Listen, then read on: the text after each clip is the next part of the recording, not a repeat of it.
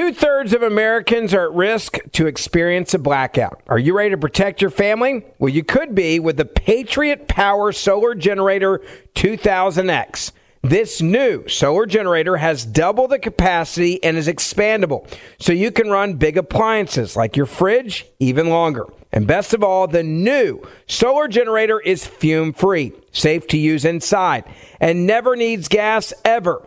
Over 150,000 Americans already trust Patriot Power Generators. Go right now to 4Patriots.com/on the right to get your solar generator now. You'll even get a solar panel included for free. So go to 4Patriots.com/on the right. That's 4Patriots, the number 4, Patriots.com/on the right. Well, there were a bunch of folks who drafted a letter. These are military leaders, former military, not current, but former. An open letter about basically how the public should utilize best practices in dealing with one another and with the military and those kinds of things. Concerned about, you know, the temperature, the high temperature in this country politically. And that poll, for example, that claimed that more than 60% of us thought that we were headed towards civil war at some point. So they wanted to get in front of this. Let's talk about that and what this all means with Peter Feaver, a civil military affairs scholar, consultant for the Pentagon, political science and public policy professor at Duke University, who helped our former military leaders draft this open letter. Good morning to you, Peter. Tell us why they decided to. Good morning. Tell us why they decided to draft this letter. What was the impetus?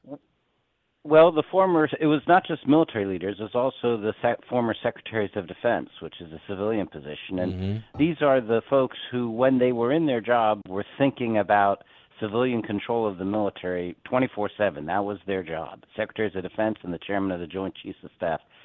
And I think they felt that, looking at the commentary over the last several years, that folks have lost sight of what good civil-military relations looks like. Yeah.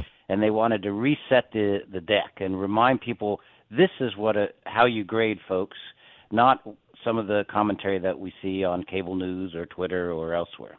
Right. We've really kind of been at a political loggerhead since, the 2000 election, really, haven't we? I mean, that was the first contentious one, and then 9/11 brought us all together, it seemed, and then we've had 2016 was contentious, and 2020, of course. Right. There's the level of partisanship and polarized partisanship has definitely increased over the last several decades, and that's when ordinary Americans view other ordinary Americans as more threatening than external enemies. Right. You know, they say it's dangerous if folks from the other party win office.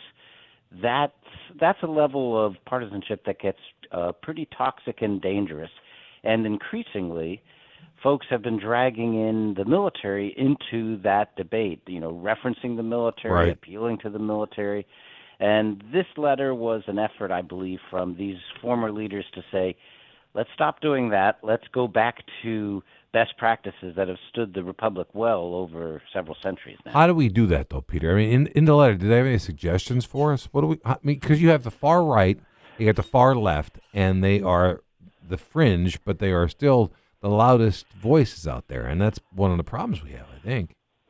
Well, I think there's a message to that group to say tone it down a bit, but it's not likely that group will hear it because there's a lot of good money in shouting loudly. And so more realistically, I think the formers were reminding the attentive public and those who serve either as civilians in the process or as military in the process, stick to these lanes. This is where you should be. Don't listen to the loud voices. Right. Follow these rules. So it's kind of a touchstone, if you will, for the current team, and not just the current team of military leaders, but also the current team of civilian leaders and whoever their successors will be. Yeah, Peter, I think it's wonderful that you helped them with this letter, and it's an important message. We need to tone it down is what we need to do. Anyway, thank you, Peter. We appreciate your time, and good luck with all of this. Thank you. Thank you very much, sir. Yeah.